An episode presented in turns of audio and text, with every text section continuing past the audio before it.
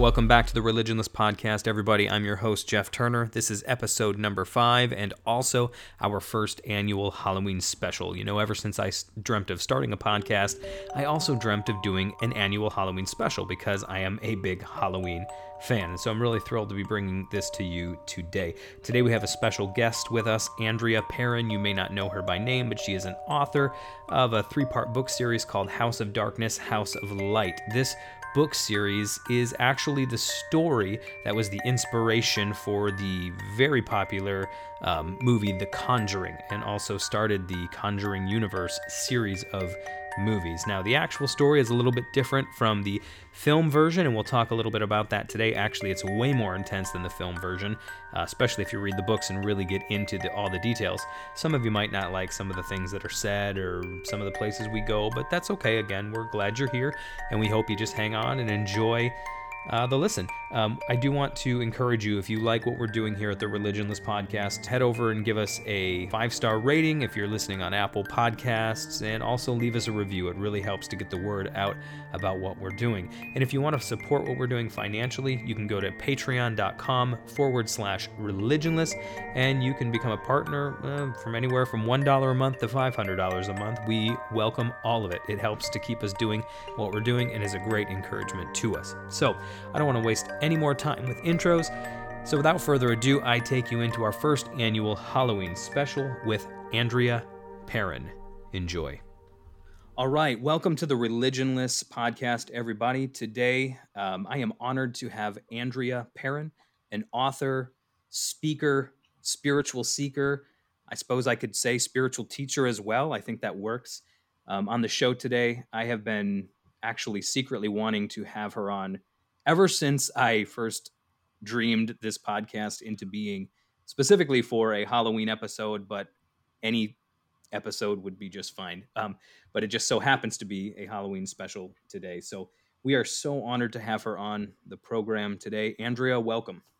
Oh, thank you so much for inviting me, Jeff. Um, I feel that we are kindred spirits from the first mm. moment that we connected. Uh, I had about maybe 20 or 25 uh, uh, messages that had come through to me uh, on my website. And i i opened it and said oh i can't you know i can't i can't deal with this right now. And hmm. something made me click on yours and only yours. And hmm, as wow. soon as i read it i was i felt uplifted. I felt inspired. I felt like i have to call this man right away oh god i hope he's in the country uh you hmm. know not overseas. I have to reach out to him immediately and as soon as i did you responded and uh there's you you must admit there is a certain energy that we exchange that is is a like frequency um uh, and totally totally we totally resonate with each other immediately and I mm. took it upon myself to call you at home and bust up, you know, some homeschooling that was going on. I'm like, I have to talk to you now. My kids thanked you for that. Yeah. I bet they did. I am I know I'm their new BFF. I know that. awesome. Yeah, I actually just I had it in my mind just if I don't even remember when I sent the email. Actually, I first sent you a Facebook message and I'm still not sure it's been checked and I just assumed, you know, it's one of those things. A lot of people don't check their Facebook messages, but that was the only channel I could find initially to reach out to you. And then I was like, oh, I'll go to her website. There might be a, an option there. And so I sent that a few weeks ago. And it was one of those things you throw out there and you never know if you're mm-hmm. going to hear back or not. But yeah, I was washing dishes yesterday and I saw the email pop up and I was like, holy smokes, it's on. So I was so excited when I saw it. Well, I'm so glad I interrupted your Sisyphean task. I am too. I am too. Yeah, because that uh sometimes that stone gets uh, a little tiresome. Yeah. Um, so, for those of you who, for those listening who might not know who you are, you are the author of the three volume book set House of Darkness, House of Light, which is the story of your family's, um, or how should I say it? It is the the story of your family living for over a decade in a haunted farmhouse in Rhode Island, correct? Yes. And and it was adapted, um, or your story. It actually is not based on your books. It's based on the case f- files of Ed and Lorraine Warren. Was made into the movie The Conjuring, the first Conjuring movie, and we'll get into um, at some point in the conversation how maybe not everything in the movie was exactly how it happened. Yeah, like um, hardly anything, but yeah, we'll, right. we'll get there. Yes, absolutely. And um, but it's a fascinating. Well, I, I have to be honest with you. I've only read the first one. Um, I try to. I'm an avid reader, and I try to read as much as is humanly possible. But uh, I've only been able to read the first volume. I am going to order the other two ASAP. Um, but the first book just blew my mind. The real story of what happened, um, your writing style, your gift as a storyteller, and just the, I wouldn't even say sprinklings, the generous doses of philosophical, spiritual, even theological insight that is all over the book. It was just, it was such an enjoyable read. Um, and yeah, I'm just really excited to have a conversation with you. Actually, you're the kind of person that I could talk to. I think all night. Uh, I, I I detest small talk. I'll do it when I have to, but I love people that I could just get right into uh, crazy stuff with. So I think we're gonna.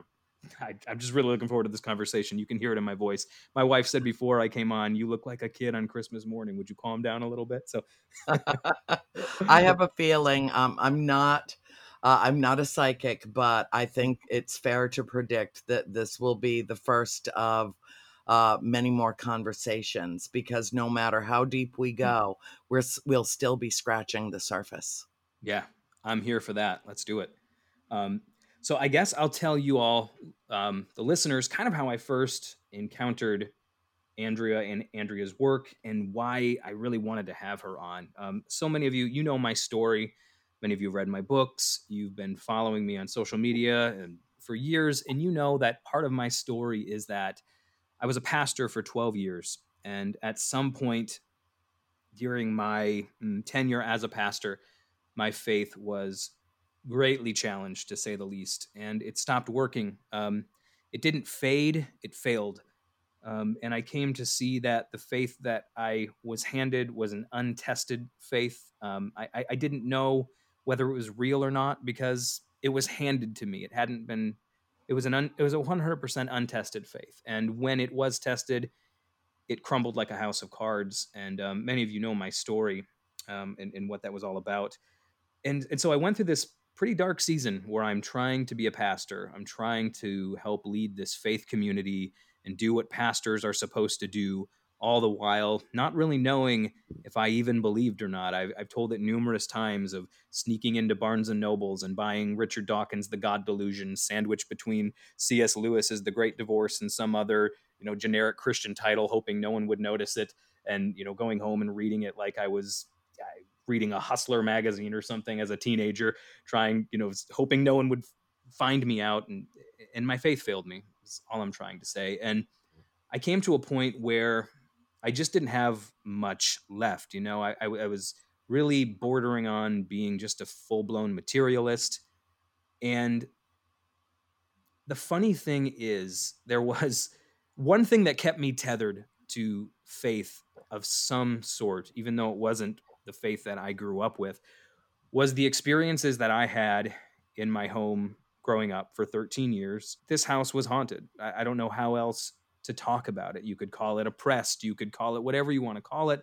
But the bottom line is this house, there was a lot of spiritual activity in this house. And the things that happened in that house really can't be explained any other way. And no, I don't have photographic evidence. No, I don't have videos of dishes flying around the room or anything like that. But I have my experience, which I promise you is as good as that because it's real and it's like burned into my soul. And I don't talk about this stuff very much because the Christian culture that I come from, as you, the listeners, know, is very fundamentalist. And you don't talk about stuff like this because there's two choices in that world it's either God or it's the devil. And God can express himself in, you know, a very limited set of uh, ways. He can, it's very limited how God can interact with you but the devil can just do all kinds of stuff all the time. So most of the stuff that goes on in your life, we would call the devil, and very little of it would be God. And so if you're having weird supernatural experiences, it's the devil. You just don't talk about this stuff. But I'm kind of tired of not talking about it because it needs to be talked about. And so this is actually something that kept me tethered to spirituality. It was kind of I deconstructed a lot of things, but there was a couple things I could not deconstruct. I hit that non-deconstructible thing. And one of those was love because that can't be deconstructed. But the other was these very real experiences that I and my family had in that home. And when I first saw the movie The Conjuring, even though I know it's very different from what actually happened, there was something about it that connected with me. And maybe it was just so that you and I could connect all these years later, Andrea, but something in me connected to that movie as it just reminded me of my growing up years. There was something about the the the atmosphere of those nights when things would just pop that felt very real and very personal to me. Mm-hmm. And um, anyways, so that's just that's something that actually kept me tethered to faith and allowed me to enter into a whole new and I think more beautiful expression of that faith. And so when I read your actual story, Andrea, when I read your book and have heard you speak on it several times, um, I, I, I just I, just fell in love with with the way you presented it, and I, I can you know I'm a preacher like I, I like I said I was a pastor for 12 years. I can I can preach, you know, I can spit some fire, if you will. But like when you tell the story of your family's experience, you tell it like a preacher, like you get into it. I can tell it's real. You can tell when someone has had an actual genuine experience and when someone is just making mouth sounds. And I've never heard you speak where you were just making mouth sounds. There's something real that's emblazoned on your soul um, when it comes to the story and what it opened you up to. And so I really would love for you to just take as much time as you want to just tell us that story. Tell us the real story. Take us back as far as you want to take us. Bring us as up to speed as you want to bring us. And we'll, of course, converse and go back and forth in between. But I would love it if you would just take us back and tell us the story. Well, it's um according to my mother, who went through hell in that house.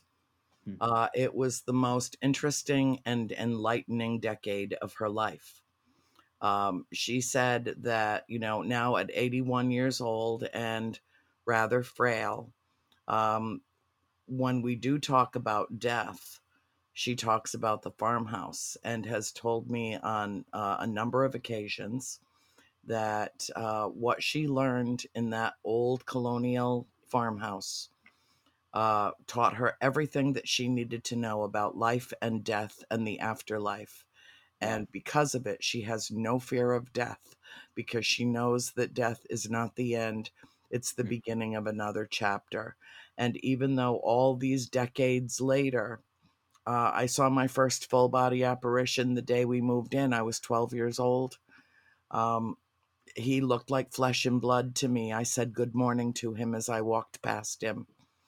And he looked through me like I was a ghost.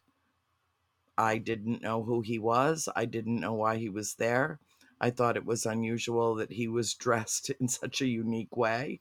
And I remember distinctly asking my mother when I went into the kitchen with a box in my arms, Mom, who's the man with Mr. Kenyon? Does everybody out here dress like that?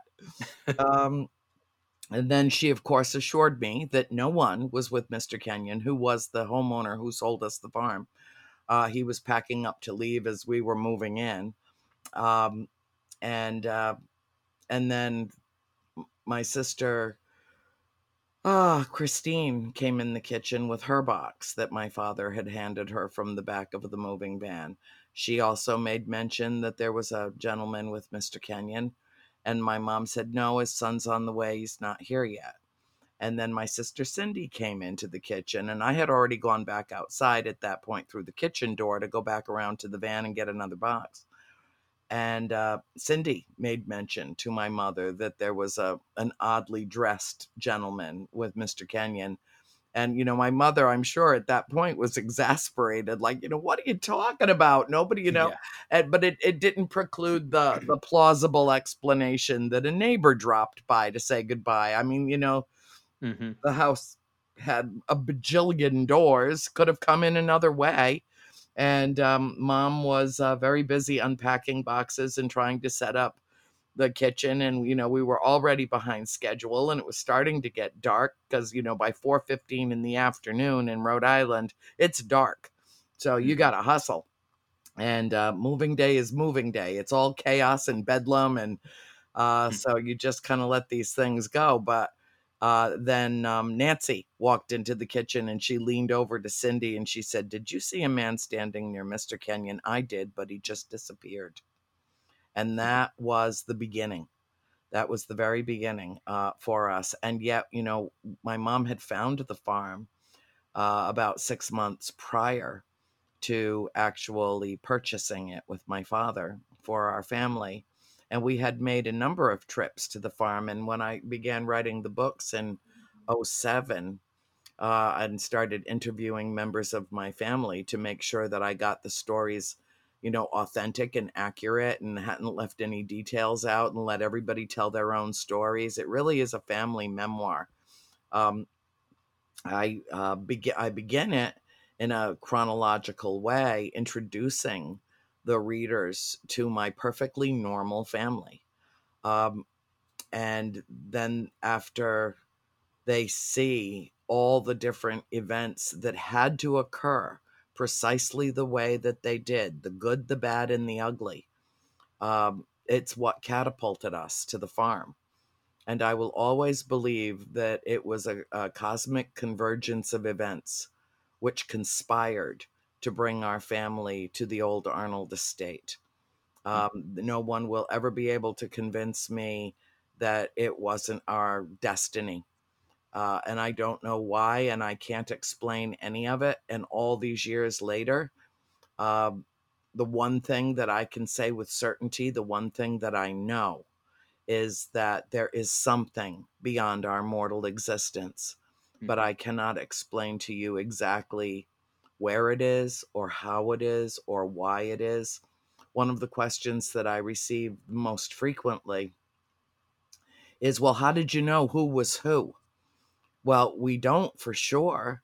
No, my mom did some historical research on the farm that she turned over to Mrs. Warren several years later after we'd moved in and my mom never got that notebook back so she didn't have all mm. of that research to refer to specifically but uh, you know a great deal of it was um, sealed in her memory so uh, we went back and did an awful lot of uh, uh digging up um, memories all of us uh, in the writing of the book uh, my my poor family what i put them through jeff you can't even imagine it hmm. was, you know, I have like reams of notes. And one day I was sitting around the kitchen table, and I know I wander around. You just have to go with me at stream of consciousness. Just ride the wave, baby, ride the wave.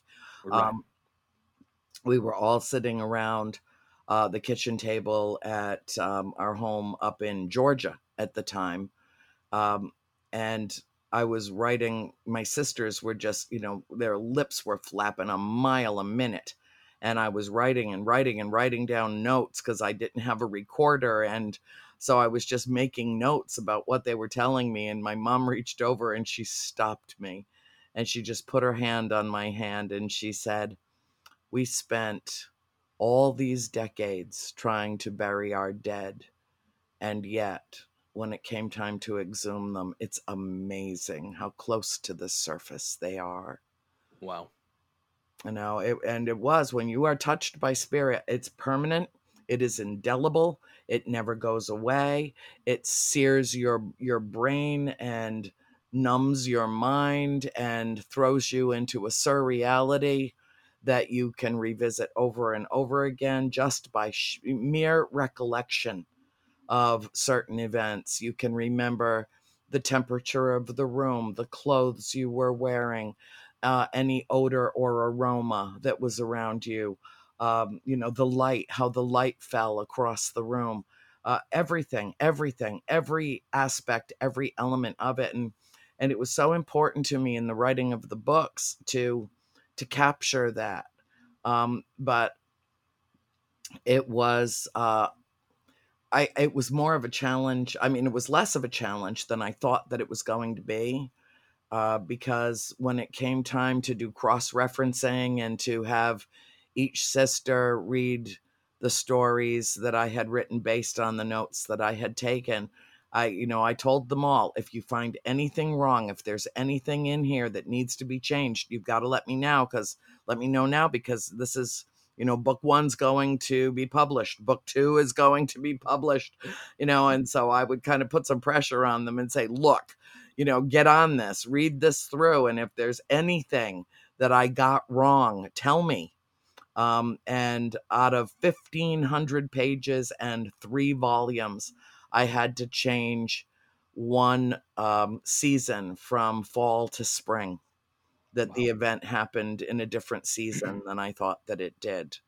About and one you're, of you're dealing with seven family members on top of all that yeah, too. Yes. Wow. Yep. And uh, you know, so one of the things that I addressed, I figured if I was going to, you know, basically forfeit seven years of my life, it took seven years to the day from the day that I began writing the books, which was August 7th, 2007, to August 7th, 2014, was the day that the, the third and last volume was published. Uh, that was not planned. That happened. That was a spontaneous eruption of cosmic forces. I had turned in all of my work to the publisher uh, in May, April or May of that year in 2014, right after the movie had come out. And I was hustling trying to get the third volume out because, you know, once the movie broke, my books were selling like hotcakes, something I'll always sure. be thankful to The Conjuring for because otherwise they would probably have just languished in obscurity. And, you know, once you have a feature film made about your story, all bets are off. Anybody that's yeah. legitimately interested in your story will seek the backstory.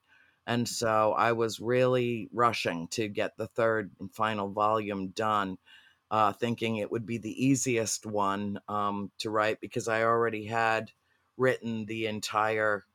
Uh, it, it was written to be one book. It was not publishable as one book.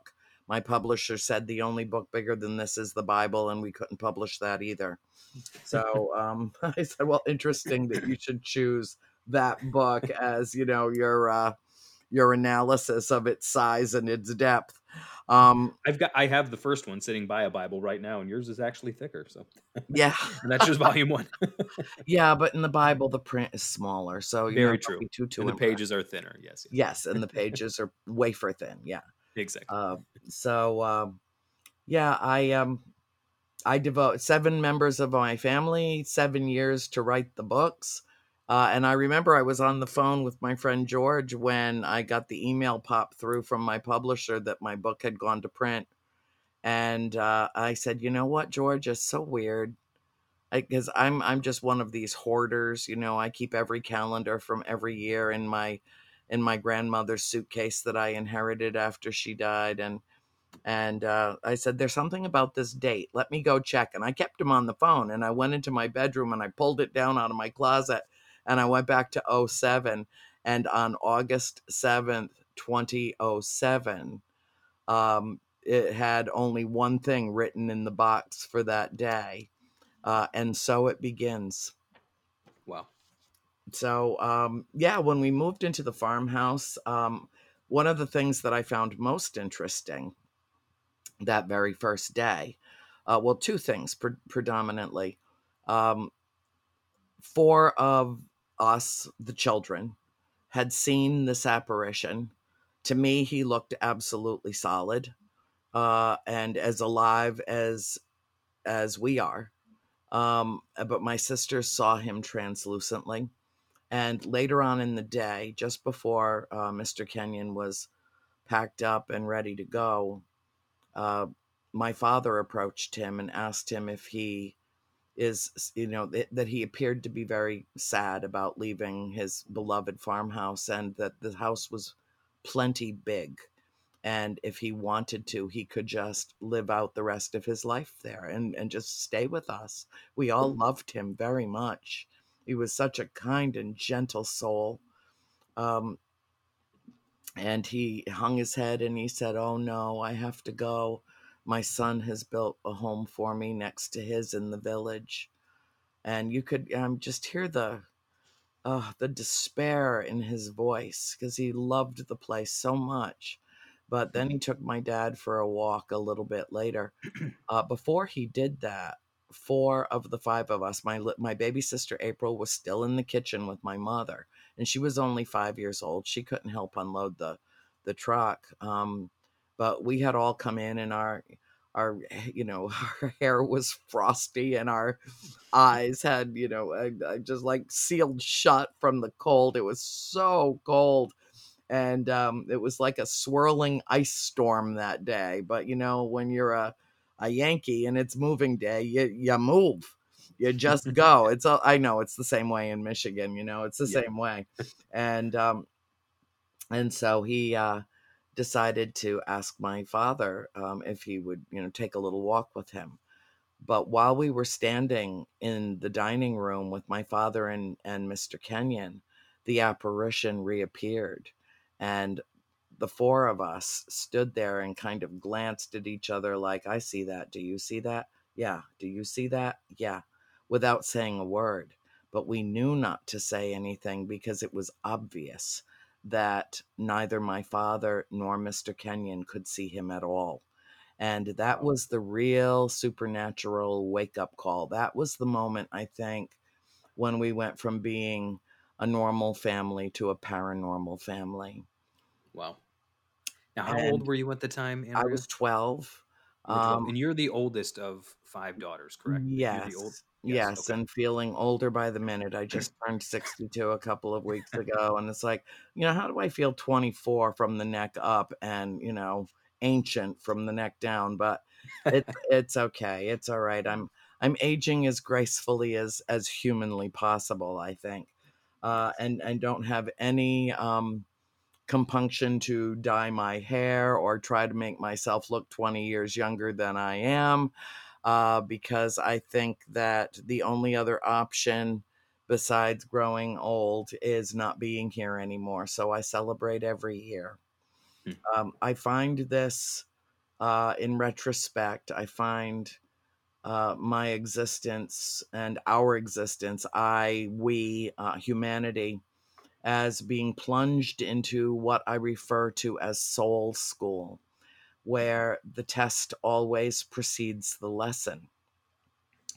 Uh, which makes it, you know, very hard in this extremely oppressive, uh, often grief riddled, uh, three dimensional, five sensory realm but what I have since learned since my childhood is that is an illusion, that we actually live in a multidimensional universe.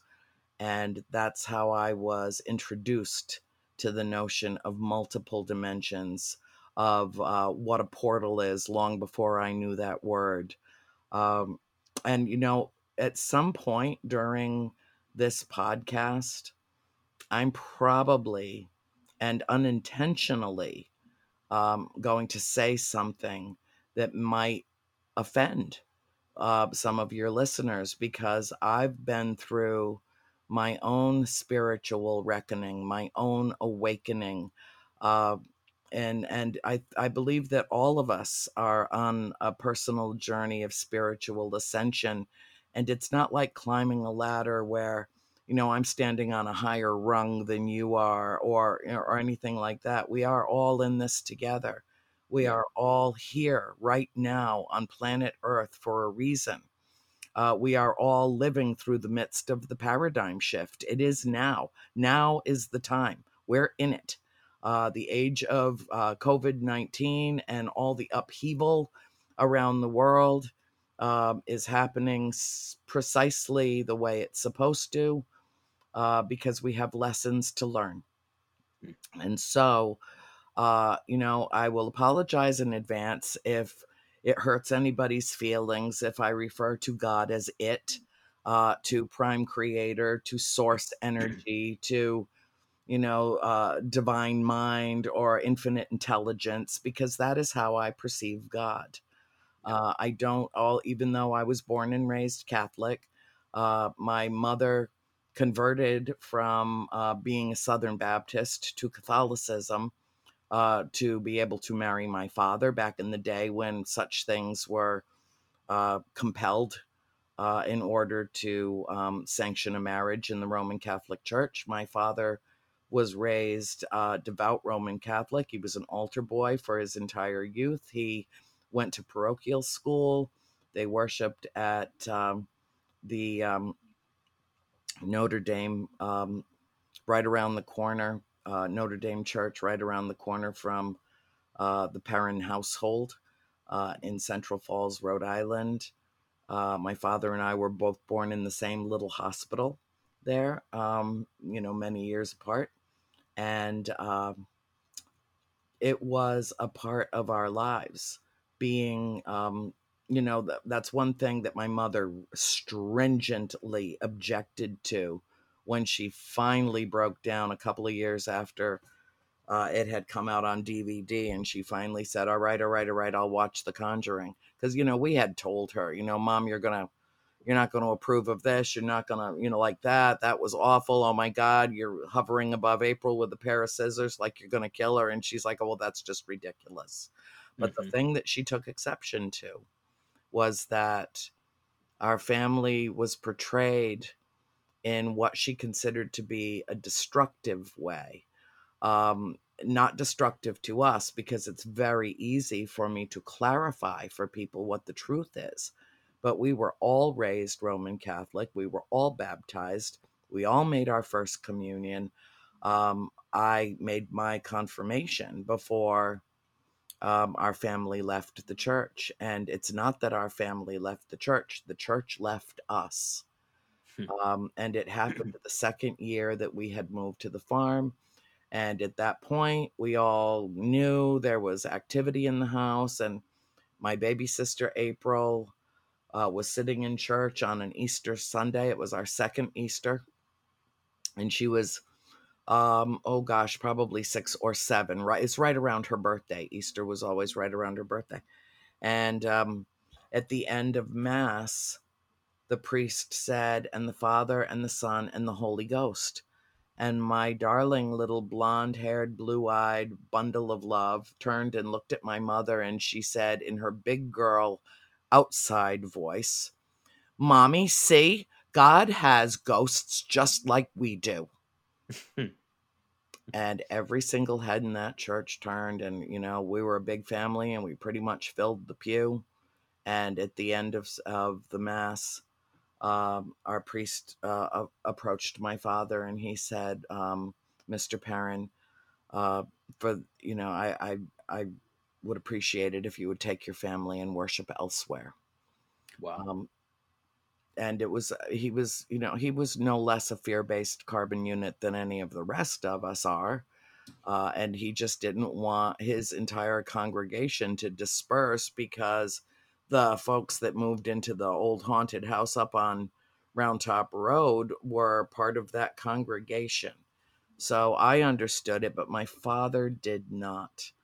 Um, the but let me finish my other story. Like so, I told you, you know, if I go off on a tangent, you have to reel me back in. I hope you brought your hook. um, so uh, I love it.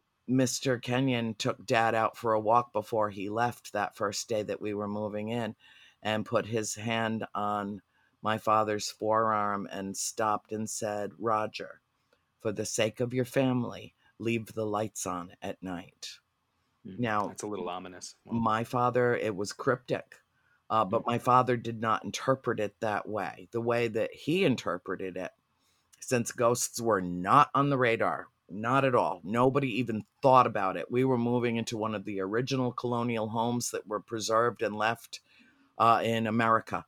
And my mother, being a student of history and a real buff, uh, was so thrilled to have procured this 200 acre uh, magnificent estate.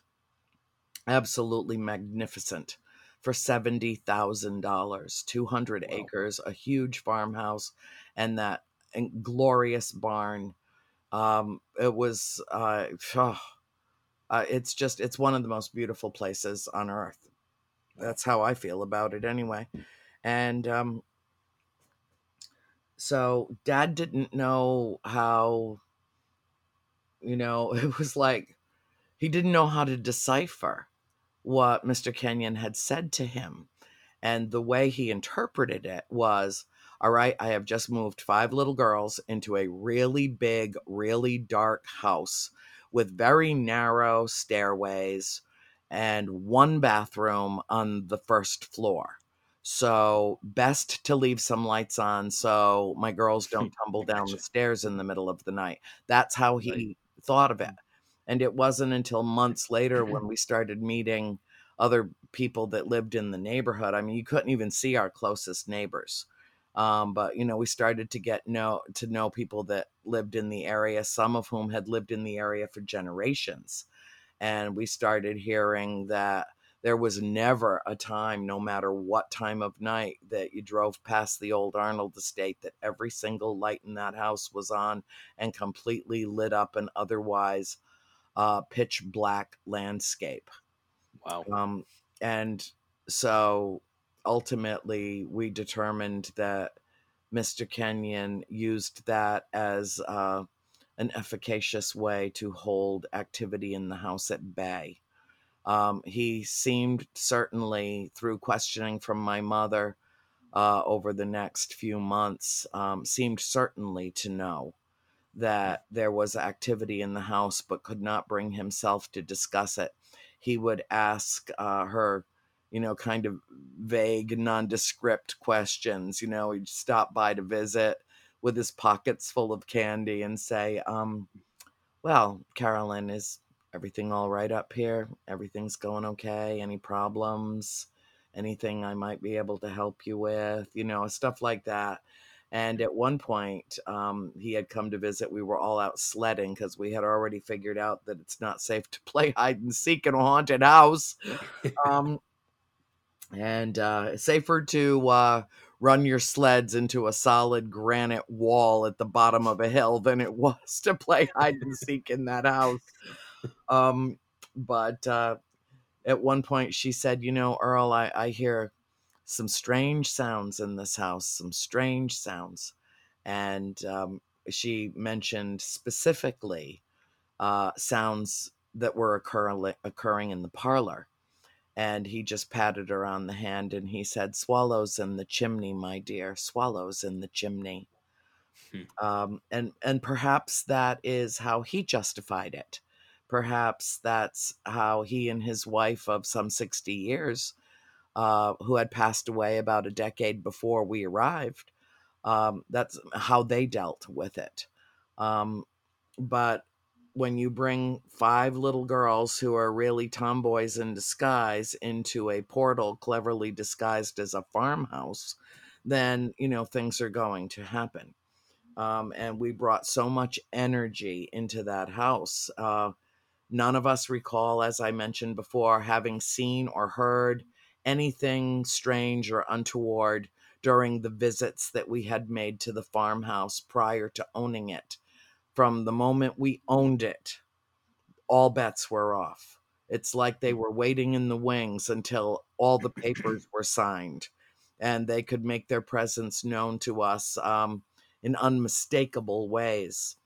Um, and that was that was the paradigm shift for all of us all of us we suddenly went from three dimensional beings to beings who could see and interact in the fourth dimension, in the, mm-hmm. the realm of spirit. Uh, half of us were fascinated, uh, you know, somewhat scared at times, but fascinated, and half of us detested the experience and never, ever, ever wanted to look back when we left that farm and you know the other half of us mourned the loss so each one of us um, and the deeper that you get into the trilogy jeff uh, volume two being much deeper and darker than the first volume that's almost like volume one's almost like in preparation for the rest mm-hmm. of the story uh, but I'm sure that you've already noticed that it's written in a rather unique and some some would say unintelligible way. Uh, but it is intelligible if you are capable of suspending the notion of linear time. Yeah. Uh, the spirits guided me in the writing of the books. There were so many incidents that occurred at that farmhouse that if you open the front of each book, each volume, you will see an entire printout of the whole index of the entire trilogy. And in scanning it, you will find it to be almost a primer uh, in terms of how to read the book. And so, or how to read all the books from the moment that we arrive on that property till the moment that we leave it in volume three.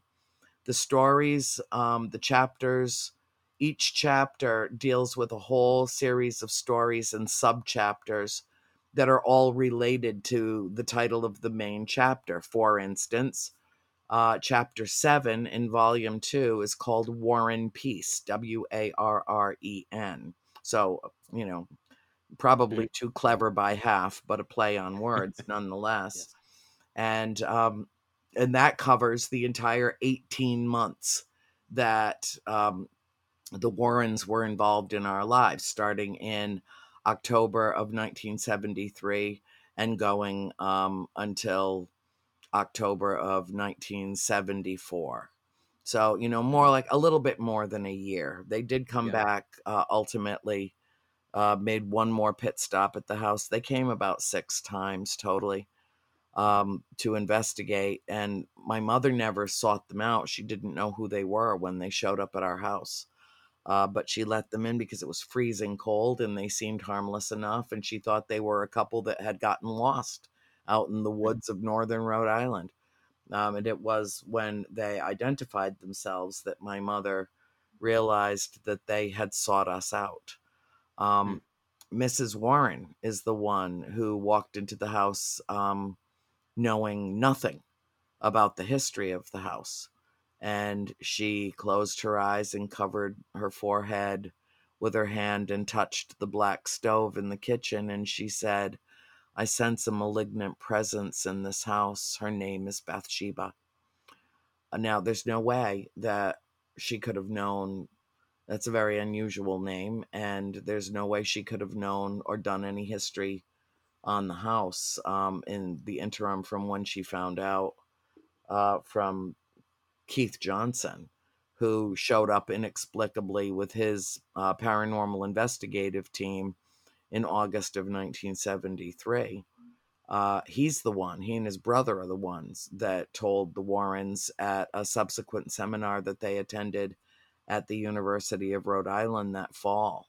And the mm. Warrens waited to come to the house until the night before Halloween because at the time Mrs. Warren said, um, according to her uh, her beliefs, that um, that was when the veil would be thinnest closest to Halloween and it would up the chances of them seeing something manifest in the house. At which point my mother laughed and said, Well, then every day is Halloween and there is no veil here.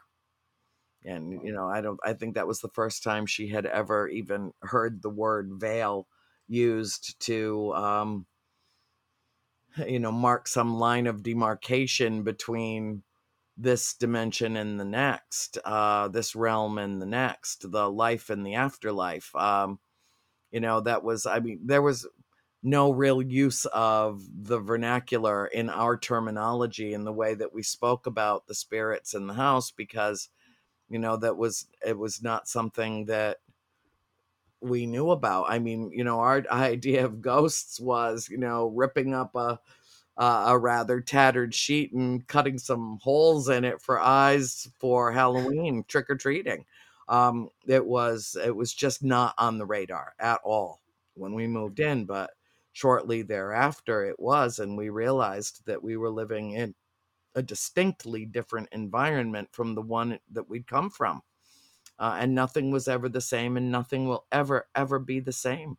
We lived there for 10 years uh, almost 10 years. Well, really, from the time that we found the place in June of 1970 and then left in June of 1980, you know, from the first moment that we all went to the farm, it felt like home to all of us. It felt strange going back to our little Cape Cod house in Cumberland, Rhode Island, like everything had shrunk.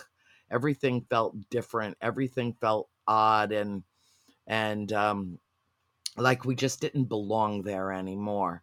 and it took uh, about five months to scrape up the money and you know convince my father first off and then scrape up the money to get the farm dad wasn't too thrilled when he came home from a business trip and mom had told him she emptied the family bank account to put earnest money down on it which was hands down no competition the most impetuous thing she had ever done um, and you know his first question was oh my god carolyn how do we get the money back you know, I mean, you left enough money in the account for milk and bread. And, you know, she's like, Mhm. well, go look at the farm first. And if you don't love it, then I'll, I'll contact the realtor and have her tear up the check. No can do. Um, so we all went up to the farm and, and because my mother had gone first by herself, not mentioning where she was going to us and uh, didn't want to get us excited about something that, you know, most likely wasn't going to happen but she felt so drawn to it.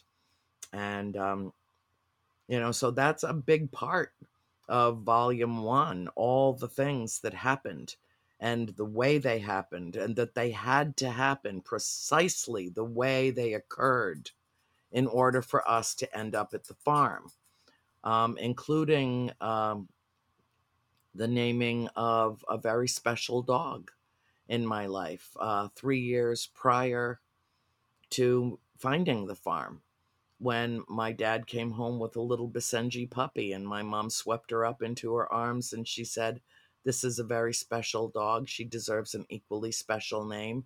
She tilted her head back to the stars. She closed her eyes. And when she looked down upon the smiling faces of her five little girls, she said, Bathsheba and all of us were like, oh, "Where'd you come up with that name, Mom?" You know, I mean, we immediately abbreviated it to Sheba, but she was Bathsheba, and she Mhm. died a horrific death in my care, uh, in my charge, um, and uh, it changed me. It changed me. It was. I I just I wanted to die with her. I had felt real grief for the first time in my life, real profound grief. And at the tender age of 10 years old, I discovered that the only measure, the only true measure of love is the corresponding grief that comes with a loss. So I um I went through a period of time. We had some really bad things happen. Uh, some of the boys in town, you know, they went from being our playmates to criminals virtually overnight. Um, I beat one of them half to death for killing my cat. Uh, my father had to kind of, you know, bail me out of that because there was a court thing involved, and you know, I was just a little kid, so he went and spoke for me. Um, but you know, I mean, it was really bad. Uh, we, you know, went away for a couple of days, and my grandmother was watching the house and taking care of the animals. And uh, in her absence, one day, uh, the hoodlums in town uh, got together and broke into our house and virtually destroyed it and kidnapped two of our cats. One escaped, and one died uh, a horrific death uh, in a pothole in front of our property, in front on the road in front of our house. And when I found out who it was, um, I tried to return the favor. Um, I meant to kill him. I did. And that was when I discovered um, that um, evil resides in all of us because I felt absolute vindication and validation in pummeling him. And he was way bigger than me. But my anger and my hatred and my rage made me a superwoman at uh, at a very young age and and uh, it was the only thing that saved him was one of our neighbors uh, picked me up and lifted me off of his body um, and told me to go home to my mother uh, so it created a great deal of consternation in in the neighborhood because they were literally our next door neighbors, and I had stalked him for three days in order to catch him alone, uh, so that I could finish him off. And my mother said, "Nope, nope, this is not. You know, I don't know what happened to my sweet gentle angel child, um, but I can't live in a place where something like this can happen. I want to get out of here. Uh, I don't know this place anymore. I want to raise my girls in the country. I want a place in the country, Roger. I want a place in the country. Um, and so it was Bathsheba's death, and it was the death of Scrunch, and um, who was, you know, I honestly, I love people, but I love animals ever so much more. Um, I yeah. do. Uh, I can just relate to them in an entirely different way. It, it truly is uh, a miraculous um, love that I can't even explain the depths of. But I, um, I got a, I got a thing for the critters. I mm. can talk to the animals. I thought for the longest time that everyone could um, but found out that it was uh, later that it was kind of a special gift that I had. But it was the loss of those two animals that, in a very big way, prompted our move to the farmhouse. Um, now, there were uh, elements of The Conjuring that were absolutely true, Jeff. Uh, the great overarching themes of that film were true. Uh, I think that most people who see The Conjuring leave it with uh, several impressions. One being that good conquers evil, uh, the next being that love conquers fear. And the third and true um, element of our story is that uh, the Perron family endured an extreme haunting that we all survived. So, and and most of the rest of it was conjured in the minds of two screenwriters who not only cherry picked my books and tried to include some of the truth, but were turned away by uh, the big bosses at Warner Brothers who said, This is too intense, take this out. There's no point wow. in making a movie that nobody will stay to the end to watch.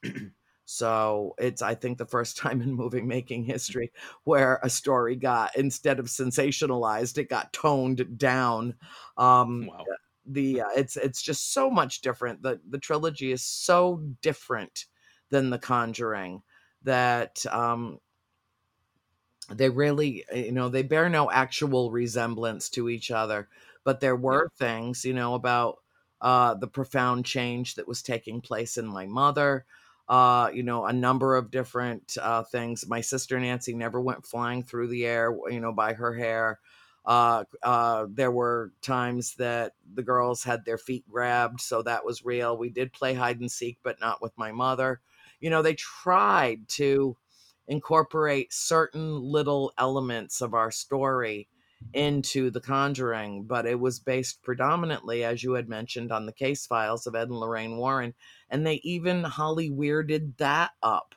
Uh, you know, Mrs. Warren, when I met her some 40 years after the last time I'd seen her, when we went out uh, to see a private screening of the film out in Hollywood uh, before we um, before it was actually released, she told me then she said, um, you know what they did um they what they did it's it's you know it's this is not what i had in my in my notes and my you know and i said i know i know and you know it's barely recognizable. I just said it's all in the script mrs warren it's all in the script you know and just put my arm around her and tried to comfort her because you know she was trying to make amends and apologies because it was like she made reference to Bathsheba being in the house. And because the backstory of Bathsheba is so fascinating, even though it's limited, uh, it's still very fascinating. And so they ran with that and they vilified Bathsheba Sherman. Um, when she was not the one, she never even lived at the Arnold estate. She was married to Judson Sherman and lived at the Judson at the um, at the Sherman farm over about a mile or so away from the farmhouse. Uh, but you know, there were only a few farms in the area at that time. She was born in 1812, she died in 1885. But I feel relatively certain that the spirit that was haunting and taunting my mother was long dead before Bathsheba was born. And she was actually born to the Thayer and Taft Union uh, and uh, grew up in Providence uh, and as a, a, child from a family of means. Um, and I don't know how she ended up with Judson Sherman, um, but she um, had four children with him, and only one of them survived her. Uh, the first, I believe, the first three died uh, before the age of four. Um, and they're all buried next to her at the Riverside Cemetery in um, Harrisville. It was, uh, I think she got a really raw deal, you know, based on all the rumors and the innuendos that were told about her. Uh, supposedly, um, a child, an infant in her care died. I don't know if it was uh, one of the Arnold children or one of her own. Um, but that upon examining the the baby's body, there was a needle found impaled at the base of its skull, and the cause of death was listed as convulsions. And there was an inquest in Chepachet, Rhode Island, because the town of Burrillville had not even been incorporated yet, and she was a very young woman uh, at the time, and and you know she swore that she did nothing to harm the baby. I mean, there was one one news article about it that my mother found somewhere up in the Worcester Valley of Massachusetts. Um, you know, just it's 200 years ago. uh, They didn't keep records the way they do now, but Right. uh, that information went um, to in the notebook that Mrs. Warren asked to borrow and then never returned. She was going to make Xerox copies of it, but she never, in spite of the fact that my mother asked for it back several times, um, it never came back to her. It had all the sketches of the different entities and apparitions, the different manifestations that occurred in the house, the death and the birth records of people that had lived and died at the farm, uh, you know, so on and so forth, uh, and including the story of Bathsheba that my mother didn't even really know about until uh, the man who claimed to be the town historian came a calling to visit, and he was in his 90s when we met him uh, in the early seven, 1970s. And he said that Bathsheba died when he was 10 years old. And whenever he spoke of her, he would lower his eyes and didn't have anything very nice to say about her, um, but never accused her. He said she was accused of, of sacrificing an infant to the devil for eternal youth and beauty.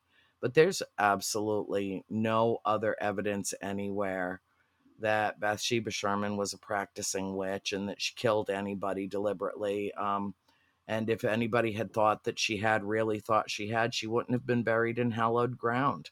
So Right. I think that, uh, you know, even a hundred years earlier, throwing that word around, somebody could get them jailed or worse. So, uh, you know, really, as I write about in the books, you know, words are weapons.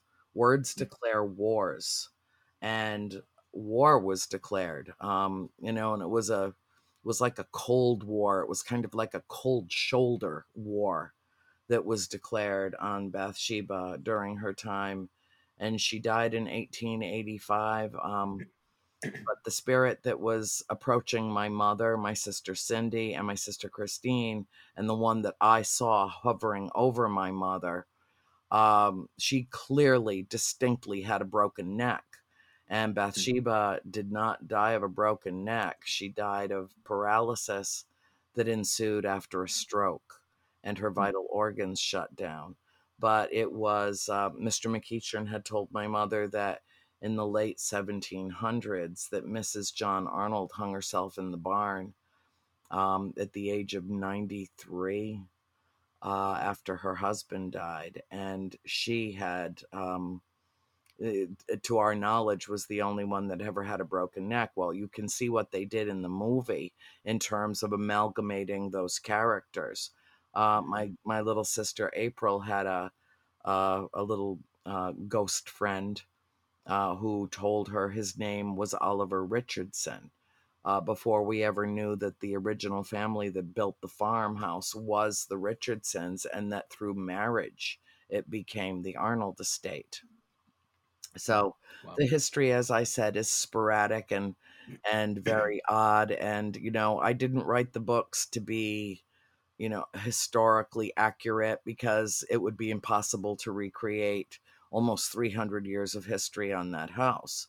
Um, I just wanted to leave people with the impression that, you know, hearsay can be a very dangerous thing. And, uh, you know, folklore uh, usually has a root, but I don't think that it's a good idea to ever accuse anybody of murder unless you've got some evidence to back it up.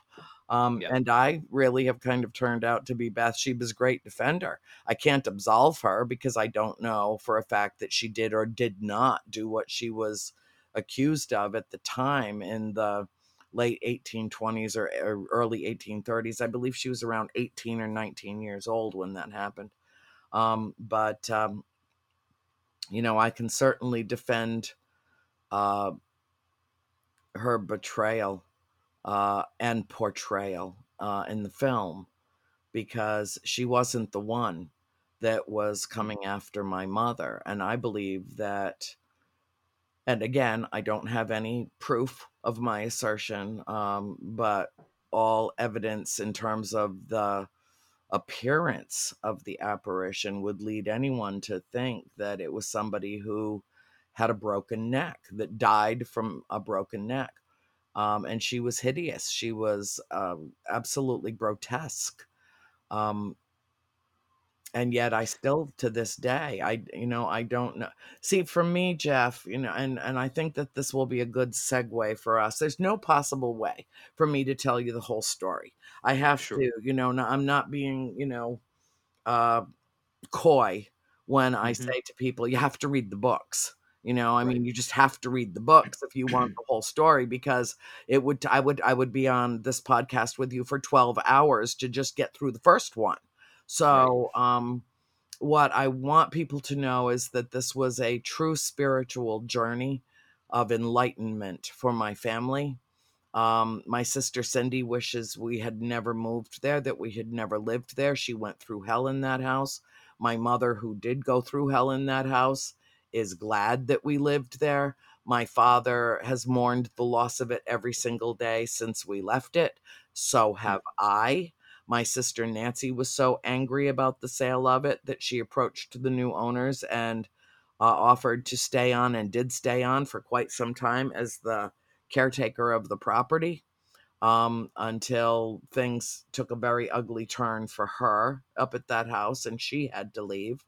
Um, Christine never wanted to look back. April's heart broke to leave little Oliver behind, even though she was 15 by the time we left. Um, each one of us had uh, a different reaction. Um, each one of us took different actions in terms of how we related to the presence in that home. Most of it was benign or benevolent, most of it.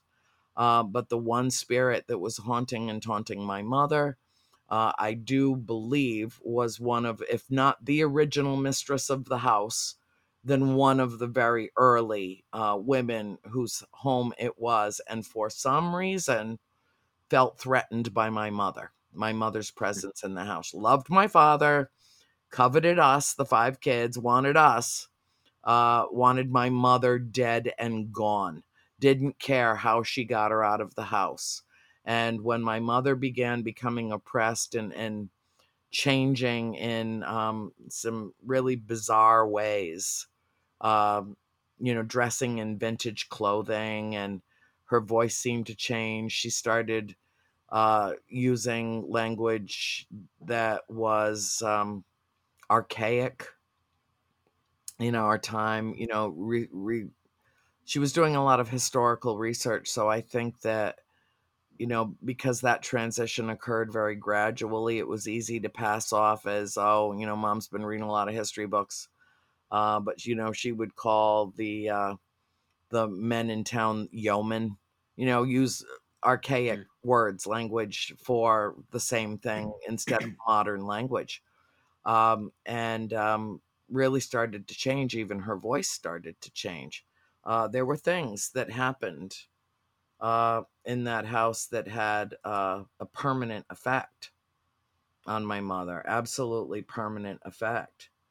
Uh, so but then that was true of all of us because i'm as you well know my dear once you are touched by spirit it's a door that's opened that never closes again and so you can turn away from it and ignore it if you choose but eventually something will reach through and tap you on the shoulder and make its presence known again and i think that the most important lesson that i learned living at the farm was spiritual in nature. And I will say something now that perhaps many of your listeners will be moved by, but there is evil in the universe. There is evil in this world, pure, unadulterated evil. I've seen it. I lived through it. Um, and it's why I choose to live in the light. It's a deliberate choice that I make. I t- turned away from the dark side of existence long ago, and I try and strive always to be the light that I seek.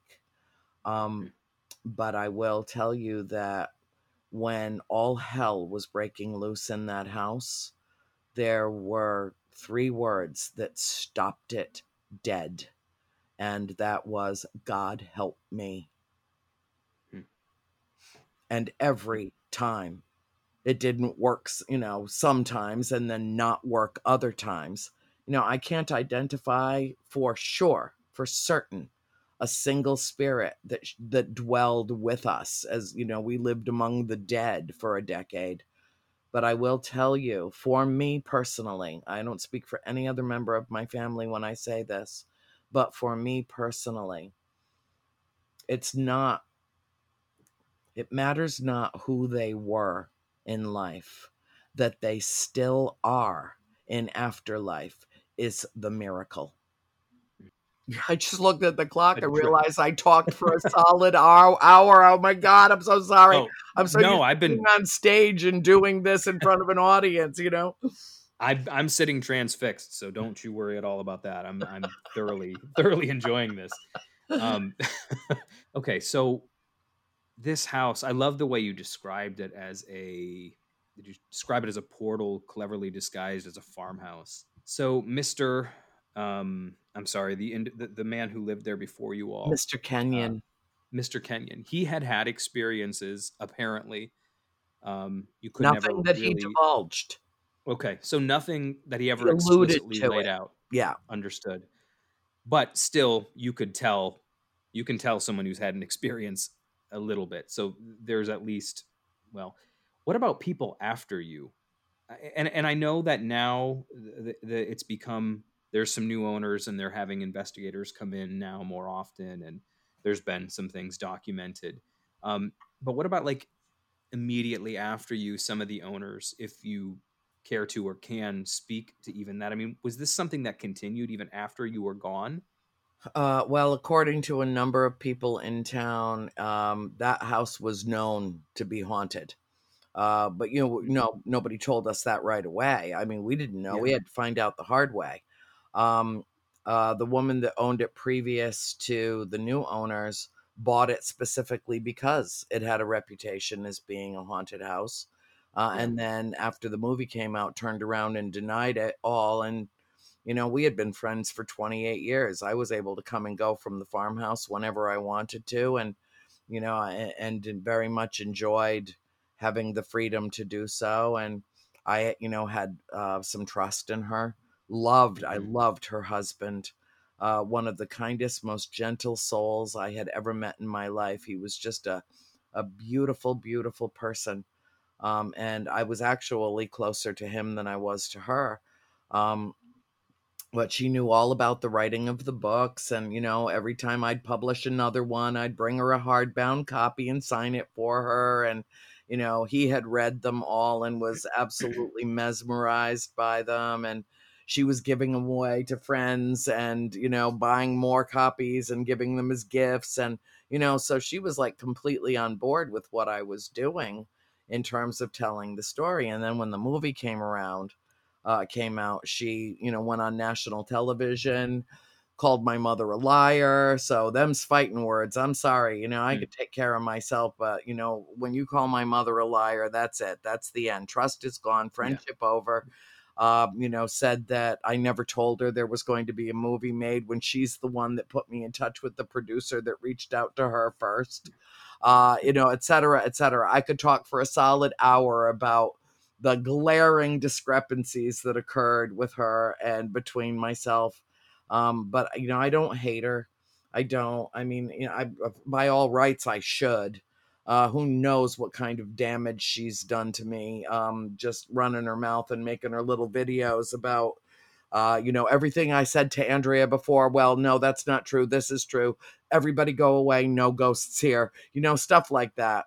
Um, Yeah. But I really do think that the house affected her in Mm. uh, in a profound way, and um, and then she turned around and she sold it to paranormal investigators, and Mhm. now she's angry at them for opening it up for paranormal investigations. And you know, I think the obvious question is, well, what did you think was going to happen? You know, I mean, really? Uh, you know, and still hates my guts and blah blah blah. And you know, I'm sorry about that. I I really am because uh she just did a very abrupt 180, a total about face. And to some extent I certainly understand because uh when the movie opened um you know the heathens of the world started making their way to the farmhouse. She accused me of printing the address of the farmhouse. I never did disclose that to anybody um in public you know online. Somebody in california actually is the one that did uh, and people started intruding on the property and i can understand how upset Mhm. she was about that and she called me and she said I want security on my property. I want you to call Warner Brothers. I want you to tell them I want security on my property. This is all your fault. And I was like, "Wh- you know, what is my fault? You know, I mean, you signed an agreement with them to, you know, do at, at the very least exterior shots of the the house. You know, you you stood to make a boatload of money from them, you know, and and they reneged on that deal because when James Wan read my books, he said, "Oh hell no, no, not going to the farm, not going into Rhode Island. I'll find another place." And so Hmm. I think you know part of her anger is that she ended up suing them to get what she thought was her fair share of the movie. Um, I think my family is the only ones associated with The Conjuring that didn't sue them. Uh, everybody else pretty much did. Um, uh, but uh, that said, when she sold the house, uh, kind of on the down low, to the current owners, um, they began to what she described as exploit it. Mhm. Um, and um, you know, I never, I would ever want to be uh, a part of exploitation of that beautiful place that I consider home in my heart. Uh, but I have done several documentaries there. Uh, I did a, an episode of Kindred Spirits there. My father and my sisters and I went up um, in uh, August of uh, 2019 and did an episode with Amy Bruni and Adam Berry. Uh, I did an episode of Ghost Adventures there. I thought I was just going for an interview, and that was it. And I ended up being a bigger part of their two hour Halloween special last year. I, I did see that one. actually. Yeah, uh, kind of a bigger part than I really anticipated. Um, um, and you know, I I have some not because of what I said or what happened around me, but because of some of the other things I saw um, in that special. I I have some regrets. You know, because I told them, I said, you know, woe be unto anyone that provokes in this house, and everybody behaved flawlessly in my presence. But when I left, all bets were off, and you know, Yeah. everybody that was in that house for those days got deathly ill afterwards. Hmm. And I told I had wondered when I watched them. that. Yeah. Forewarned is forearmed. Hmm. Yeah. So when I uh, watched that, I I know I, I've heard you speak enough to know that the farmhouse is is something of a sacred place to you, and so when I watched that particular special, again, not anything that went on in your presence, but some of the things that happened after you left. I wondered how that would have sat with you. Um, yeah, I found them the, highly objectionable. Yes, yeah, the ritualistic things that happened in the basement and all of that. I was just yep. No, nope. some of that sat yeah pretty badly with me, and I I assume yeah, they did with you well, as well. I mean, not yeah. Mm. I've just decided that you know I've I've done enough. Um, yeah, and you know I've really. it's not that I've given up the ghosts by mm-hmm. a long shot. You know, they're a part of my. The spirit is a part of my my life and my own personal evolution. But you know, I've never felt like I was from here. I always felt like I was accidentally supplanted on planet Earth. I've always felt like a misfit. I've never fit in. Uh, I kind of fake it till I make it and have mm-hmm. wandered this planet for decades, going, you know, what is this and why am I here? And who made a major clerical error? but now I, I can, realize I that, feeling, that uh, now I know why I'm here. Now, uh, now I know why I'm here because I have found that writing these books, and and it's no easy read. I'm sure you can attest to the fact that it is mm-hmm. interactive mm-hmm. literature. That it rips your heart out and hands it back to you healed, and you don't even understand how that happened. Um, mm-hmm. But it is, um, you know, if you're able to just from the moment we step on the farm until the moment that we leave it in the third volume just allow yourself to feel that same sense of timelessness that we did living there. That's how i was guided to write the book. And it is a very unique way. I mean i don't know any other books that require a how to read guide you know to go with them but what i ask people to do is suspend your disbelief and suspend your notion of linear time and just yeah. read the whole books knowing that everything that happened at the farm happened during those 10 years. And then it becomes chronological again when we leave the farm. Um, and yet when you get to the end of volume three you see almost like a venn diagram of how everything transpired and exactly when it did it's mm. just really broken up more into the types of hauntings. And so, for instance, you know, excuse me, one chapter could be about Nancy or Christine or Cindy uh, in, in a subchapter. And, you know, let's say Nancy was 12. And then the next story, Nancy's 16. And the reader's like, whoa, whoa, whoa, how did I lose four years? Well, you didn't. Just pause for a moment and reflect on what the point of correlation and integration is between these two stories and how they impacted each other and how the first one prepared her for what happened to her four years later. Hmm. You know, and it's yeah. so it's in that way it's interactive and you know some people find it very confounding uh, you know, I'm, I'm just one of those authors where everybody, you know, loves me to death or hates my guts, and there's very little in between. Um, you know, I, you know, I well, when I first when I published the first book, uh, there were before Amazon changed its rules, um, and people would read about the uh, the conflict that we had with the church. I was getting death threats, uh, some of them horrific uh, you know, how I was going to be hunted down and chopped into little pieces and hand delivered to the devil. Um, people were writing horrific commentary about the books without having read them. Um, and Amazon actually finally changed that. You know, it used to be if you had an Amazon account, you could comment on virtually any book, whether or not yeah. you had read it or purchased it through them. And they've since changed that policy, thankfully.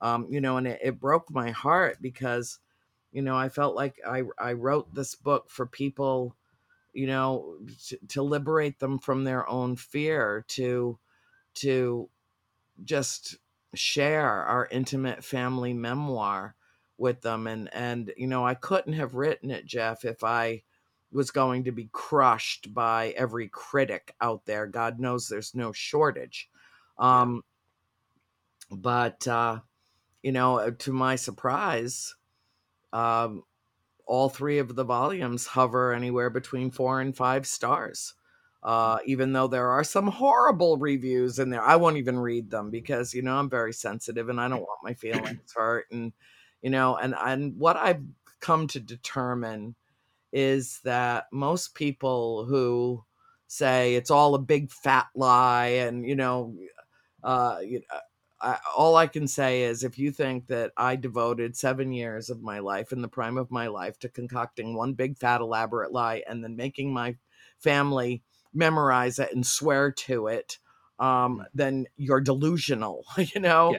But you were I, really playing the long con on that one. Right? Yeah, the long con. Yeah, gave it all up so I could mm. just lie through my teeth through a keyboard. Yeah.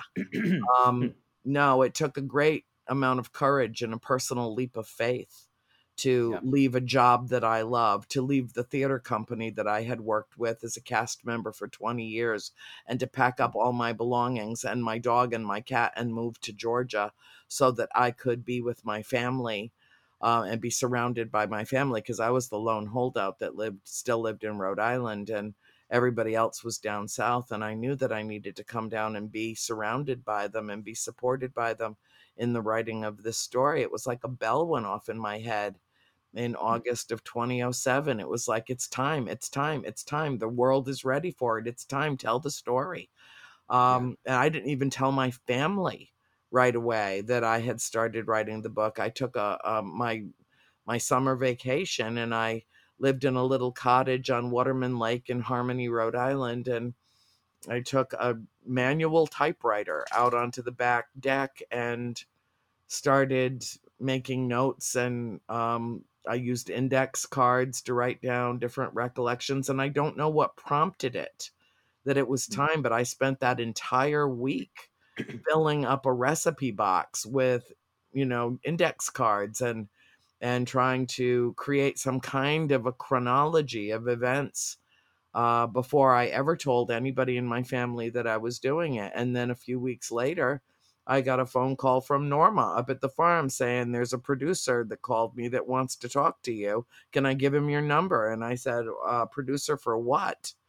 And she said, well, uh, I guess he wants to make a movie about the farm. And I was like, oh, really? Are you kidding me? You know, so again, cosmic forces. And I told her hmm. that he could call me, and he turned out to be one of the executive producers of The Conjuring. And so it all started in 07, even though the movie wasn't released until 2013. And it took seven years, took seven years to make the movie. You know, hmm. interesting how that number seven keeps coming around and around and yeah. around.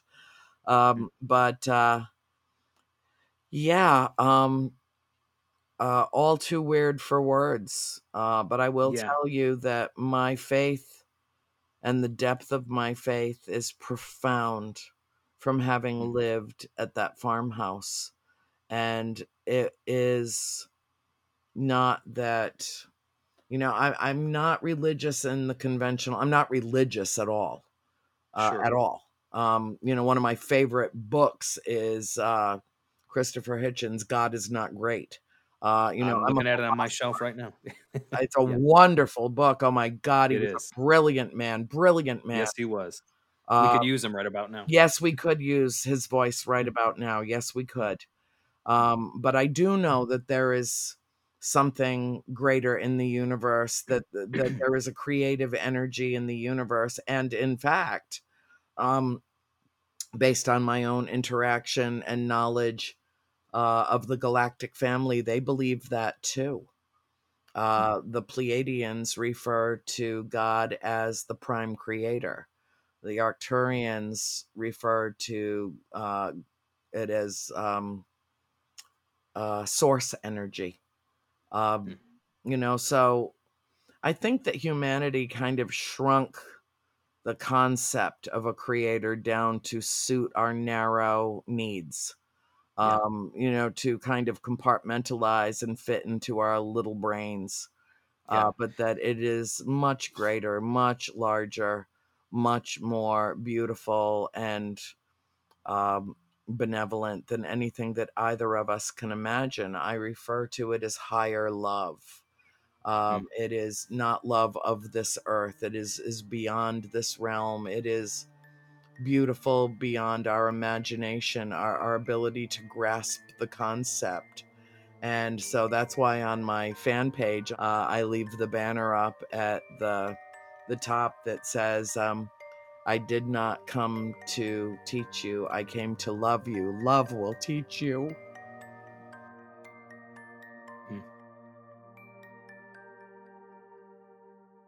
I keep feeling like as we're talking that there's actually not only is your story the factual account of what happened to you and your family, but there's also a great, great parable. Um, and, and it seems even specifically speaking to the audience that you're speaking to right now, most of who you're talking to are people who have grown up in a form of very fundamentalist religion. Many of the people who listen regularly to this are people who grew up being told week after week after week that you're no good, that you're born in sin, you're born sick and commanded to make yourself well upon penalty of eternal conscious torment and and then at some point in their lives started to wake up and realize hmm, if this is who God is, then being an atheist is the most moral choice I can make. Yes. Um, that is that is who the majority of my list that's that's the kind of group they would fall into.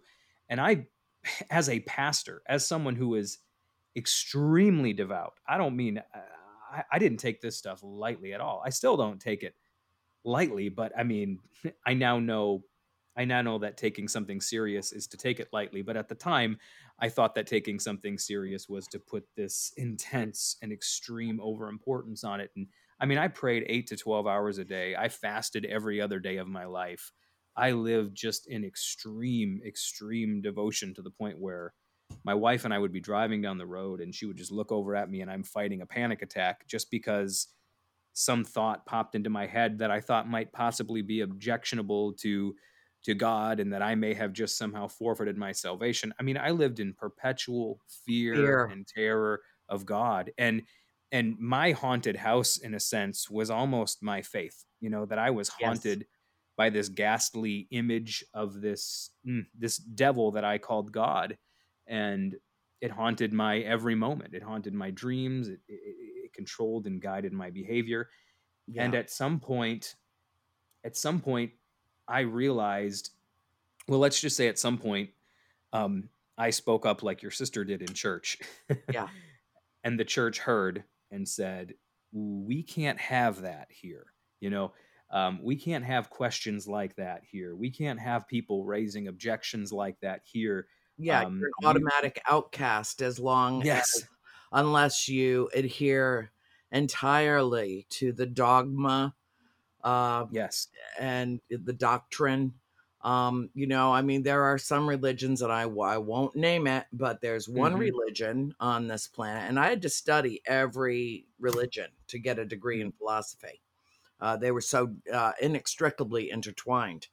Um, but there's one religion where it has i think worldwide 500000 members and they believe that they are the saved ones and that they are the only ones that shall enter the kingdom of heaven and all the 7.2 billion others yeah. are destined to burn in hell eternally um, yeah. sorry not buying i'm not buying yeah. bs i'm just not uh, no exactly you know we have we had we had a slight we had a few more million members where i come from but even so it's still the same very narrow um us against them cultish if it weren't so cultish. large.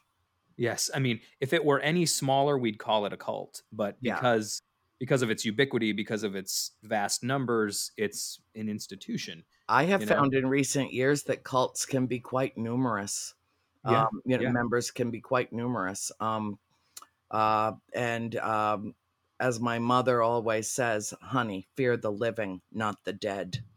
I'm talking about yeah. the overall yeah. tradition and specifically the, the, the sort of oh the tributaries I started going down personally as a person who's very much bent in the direction of mysticism and devotion and really giving myself to a thing if I believe in it. Mm-hmm. I started finding all kinds of groups and all sorts of um, expressions of Christianity that were all too eager to take advantage of my willingness to be devout and yeah. I found myself just absolutely burning out and I came to a point I just couldn't do it anymore. I was I was it, I was it was so exhausting.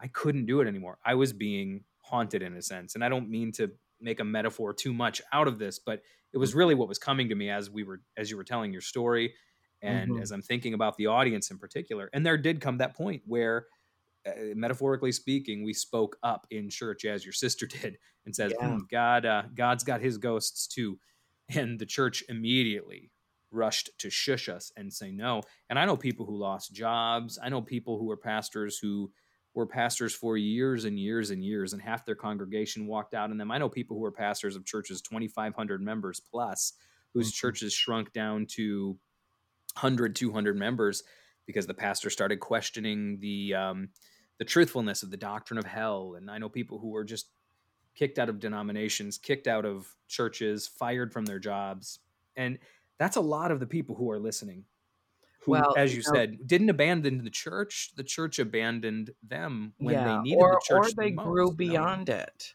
Exactly. You know, and I think I, that's really what it is. But even so, you know, I, I just love what you said that we didn't abandon the church. The church actually abandoned us. It was actually, in a way, your devoutness and your faith and your belief that put you on the church's radar as something that needed to be jettisoned. You know, you were just, yeah. you believed maybe a little too much well, and, you um, know, when you get when you get really in deep with the, you'll see more as you read further uh, with the trilogy. Uh, I hold the Catholic Church to task, hmm. um, mm-hmm. and that's what has, you know, sent a few people over the deep end. Um, yeah. Uh, and you know that's scary when that happens mm-hmm. because there's an awful lot of volatility out there right now, and uh, but you know it's to me if God does exist, and I believe that some form of infinite intelligence, divine mind, source energy, prime creator does, uh, sure. you know, yeah. going back to the philosophy of, of the, the great essayist William Paley, who wrote The Watch and the Watchmaker, uh, mm-hmm. the, the basic premise being that it would be literally impossible for all of the pieces, the intricate pieces of a watch. Um, a timepiece to literally fall from the sky and all fall directly into the exact position that they would need to be to create a device that uh, with the ability to tell time. Um, sure. In other words, it's all too complicated to have just fallen together by accident. That there mm-hmm. has to be some force behind it that um, you know that that created this world and the beings in it. Uh, you know, but there are people that we have right now in Congress that believe that, you know, everything in the world exists that exists now was created 7,000 years ago. Okay. Right. They're in our government. Um, yeah. you know, and I, and I'm sorry, I'm sorry, please. I don't want to offend anybody, but I find that so no, willfully please. ignorant. I find that so frightening, um, that it is overwhelming to me. Uh, I turned away from organized religion a very, very long time ago. And again, I don't want to offend anybody, but I personally believe that organized religion, and it doesn't matter which one it is, is the scourge of the earth. That, um, you know, the, there is a quantum leap of difference between being spiritual and being religious. You know, religion to me right. is like organized crowd control, and spiritualism is being in touch with the universe. And never the twain shall meet. Um, yeah. And so, I mean, that was other than going to an occasional wedding or funeral. That was, you know, that Sunday, uh, that Easter Sunday, all these, you know, f- five decades ago was the last time I've been in church with my family. That was it and my mother, when we went home, my father was so upset. He was so angry. He was so upset. And my mother was upset for him because she knew that he had um, he had just you know invested so much of his life and you know was really devout uh, you know on his way to the priesthood before he met her uh, and then wow. that changed everything i mean like a real big deal you know he was catholic as catholic gets Um, And she said to us then, girls, if you want to know God, go to the woods. Go to the woods. And so I guess in that respect, perhaps we are, uh, you know, pagan parents.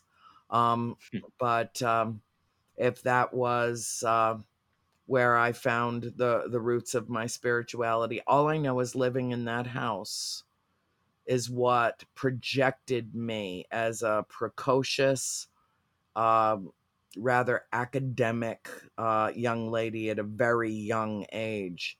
Uh, started getting me uh, reading uh, the metaphysical writers, um, the mystics. Uh, Mhm. I wanted to know what environment I was living in. I wanted to know what this was.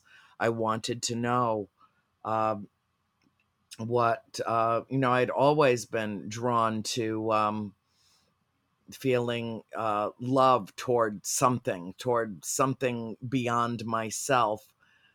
And through the course of that, I've come to a personal awareness that I do not impose on anyone else, but based on my own life experience, I have come to understand that without ever carrying a piece of paper around, I too am a minister. And I minister to millions of people without even knowing it. You know, uh, Yeah. I'll get a letter out of the blue from somebody that said, I watched one of your videos and it changed my life. Oh my God, thank you. Changed my Yeah. life. I don't think or feel the same way about anything anymore. I read your books and it felt like I grew up with your family, that I know your family intimately well. Um, I will never think or feel the same way about anything again for the rest of my life. Thank you for being brave enough to do it. You know, and when you change one person's life, let alone countless others, by simply speaking your truth, um, you know, and, and living it into reality, you know, living into your own destiny, um, I think that there's really nothing more powerful in this realm than doing that. Um, but I, um, I find that uh, most organized religion, if you do not adhere to the very narrow construct of you know the the fundamentals, no pun intended, of any given Mhm. religion, and if you do not adhere strictly to that, then you are an outcast. And for me, uh, a creator that is uh, absolutely loving and embracing doesn't shun anyone. So, uh, you know, and for me, it's it's not a he or a she; it's an it. Um, Mhm. so yeah, you know, my ideas about this are, you know, maybe a little different than some others, but you know, human beings function um, with belief systems, and Mhm. even atheism is a belief system. It's a belief Yeah. that there is no such thing as God. Um, and it is that faith and belief that we advance in our own spiritual reckoning and evolution, which brings us to a point, each one of us individually, where we get to know ourselves in a deeper way. And I personally believe, um, and this is just my own belief system, that each one of us is the living, breathing, embodiment of God consciousness, that we are each in our own unique way um, uh, an expression of God, uh, like a filament of God. Mhm. We are the way that God sees its own creation Yeah. through our own eyes, and, and not just human beings, but all living creatures that Yeah. this is a living, breathing planet that we are slowly but surely strangling. We're the only creature on this planet that fouls its own nest. You know, if Mhm. you want to if you want to love God, I think every single one of us should start with honoring thy mother Gaia. And you Mhm. know, how about let's not kill the planet that sustains us, particularly because we have no plan B and no planet B. You know, Right. nor would we deserve one if we destroy something as beautiful as Earth and then say, oh, well, you know, we'll move to another neighborhood. No, see, it doesn't work that way. Um, you know, so we're sorry. Oh, I got up on my soapbox there for just No, go second. ahead. You can preach. You can preach. Oh, baby, I can preach. Uh, but I'll tell you what, um, you know, I don't try to convince or coerce anybody of anything. We're all on our own sacred journey. We're all taking our own path.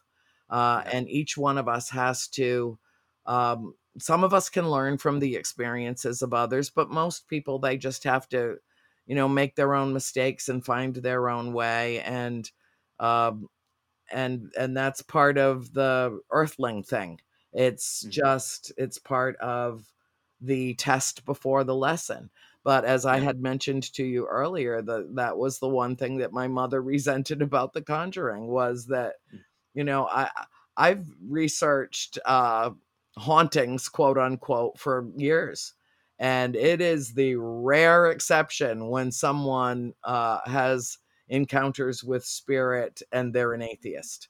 Uh, and Yeah. I do believe that in some way, shape, or form, and I'd be very interested to hear your perspective on this too. But I do, I do think that it's certainly plausible, if not highly probable, that um, certain uh, supernatural events happen to people who are spiritual and are devout, almost as though it's a test of their devotion. Well, I wonder, and I guess that's even why I asked, you know, about what happened after you guys moved out of the house. Did these experiences continue with the next owners? Because sometimes I wonder with phenomenon such as that, or even what I experienced growing up, is it, you know, there's certainly things that are tied to locations. I don't think there can be any doubt about that. But, uh, you know, people can move in afterwards and are completely fine. Um, and then somebody else can move in after them and be like holy crap we're back to what it was 20 years ago and so Well- you have to wonder something about the the makeup of an individual you know it's like are we in a way like these fiber optic cables some of whom light just shines through more uninhibited and um i don't know if that makes sense at all you were going to say something and i Yes, no, no. I'm I'm I'm definitely uh riding the wave of your stream of consciousness right now. Um okay I don't know of anybody that lived in the house that didn't have uh Yeah. experiences. Let me put it to you that way, yeah including the one who claimed she never did after she claimed that she had them all the time. Hmm. Um you know, cuz it can't be both. It's got to be one or the other. It can't be both. yeah Uh but um I don't think to the extent that we did. Yeah. Uh, I mean, you know, certainly not with the frequency that we Yeah. did, um, not with the intensity, um, you know, not the same kind of disturbing activity that happened, um, because I think that it was the interaction, uh, particularly in the threat that my mother somehow posed to that one female entity. Hmm. Who Sort of may like or may not be Mrs. Arnold. You know, we don't know. None of Yeah. them ever walked up to us and said, Oh, hello, my name is. None of them did. So, you know, we might not ever know in this realm, uh, you know, until we get where we're going and, you know, perhaps run into them there that we're Yeah. ever going to know who was attached to whom. I always Right. found it fascinating that I, I had a sense of belonging there uh, right from the inception. Um, I Mm-hmm. knew the first time that we as a family drove into Harrisville, the fa- the place was very familiar to me, and I asked my mother, you know, Mom, have we ever come here before? And she said, No, honey, I don't think so. Yeah. And I said, Well, you know, once we pass this big house here on the right, there's going to be a there's going to be a bridge, and there's going to be a waterfall, and a really pretty pond, and I think there's a theater, and then there's going to be a library, and then the post office is right across the street from it. And you know sure enough that's the a description of the village of harrisville. Um Hmm. and and you know mom even asked my father roger have we ever been here before? And he said no. Uh, which is amazing because you know rhode island's the size of a postage stamp so Yeah. you would think you know we would have gotten around enough to have seen the four corners of it um but uh, that was the extreme northwest corner of the state and it was very rural uh, and still is in many respects. It's amazing, um, but it still has its countryside. And, Yeah. uh, you know, I just, from the moment we pulled up in front of that farmhouse, I felt like I was home. And Yeah. the the day that we moved out, I told my mother about the apparition that I had seen when I was 17, um, which you haven't gotten to yet. I don't want to spoil the story for you. It's in volume two. Um, but I did see an apparition in the house that my whole family saw. Um, yes, honey, I know my little dog is hungry. She's like, please Oh, okay. feed me. But I have Okay. to finish up here, honey, and then I'll Mhm. come feed the little buttercup. Mhm. You are not gonna blow away in a strong wind. Go look at yourself in the mirror. Jesus, my goodness.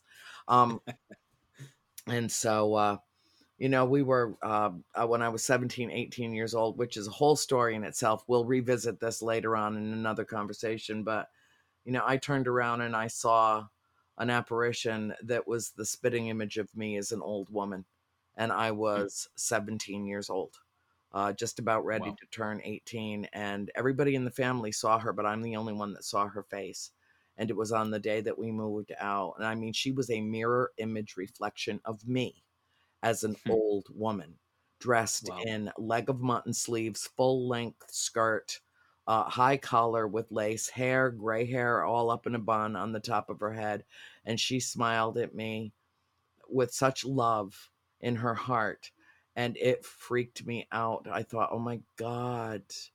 Oh my god reincarnation is real. This is real. You know and i didn't tell anybody for you know the next few years but the day that we moved out um i told my mother and she said i always knew we bought this house for you. I always knew it. Um, and as we were leaving nancy was so upset. Uh, she never wanted to leave the farm. She was so, I mean, to this day, she harbors resentment toward my parents for selling it.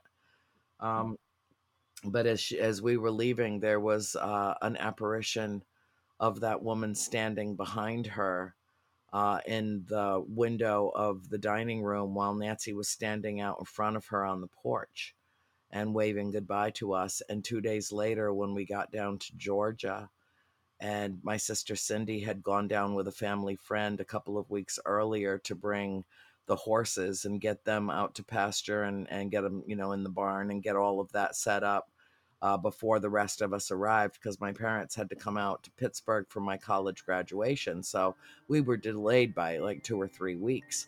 Uh, but when we pulled into the yard of our new farm and a new house in Salacoa Valley, Cherokee County, Georgia, the exact same apparition was standing behind my sister Cindy. And my mother gasped and she said, This isn't over. This will never be over. And no truer words were ever spoken. There's so much I want to talk about and so much I want to ask, but I don't want your dog to starve either. And I know I've kept you uh, Far I've kept you a little it. bit longer than we we we, we planned on. Um, but this is this has just been such an honor to talk to you and such an honor to hear your story. Well, they Um, invented the phrase fast friends for us. And I will join you, rejoin you. I want to talk to your wife. I want to talk to your kids. I want to know your mm-hmm. family. I want to mm-hmm. let you know the next time I'm coming to Michigan so that no matter what, as big a state it is as it is, we have an opportunity to meet mm-hmm. together um, and share together because I'm supposed to be in your life and you're supposed to be in mine. And I don't know why or how I know that, but I know it. So why don't we just consider this um, our initial introduction?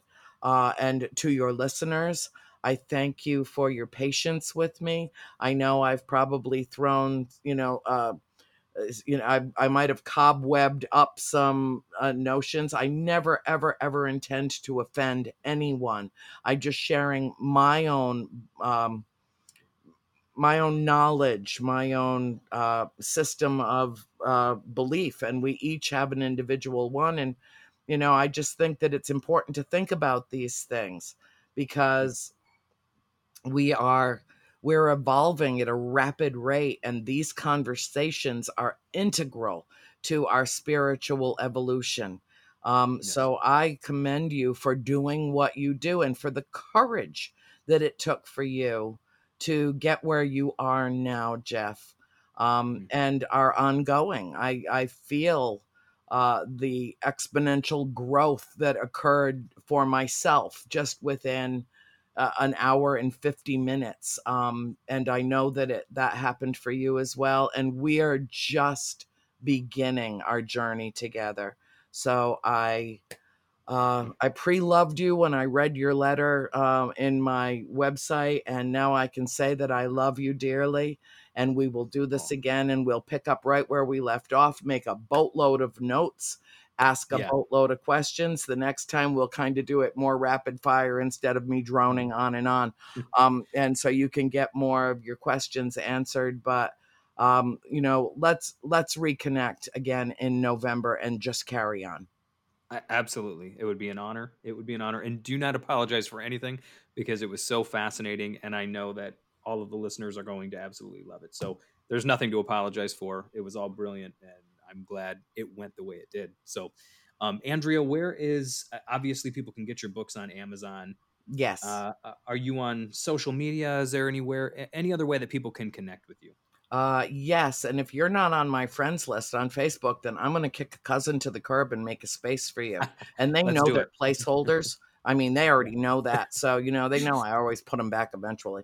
But yeah, and uh, I'm sure I offended someone today too, so I got to slide oh yeah, usually I only have to. I you know I occasionally uh, tick people off or I just scare them away. So.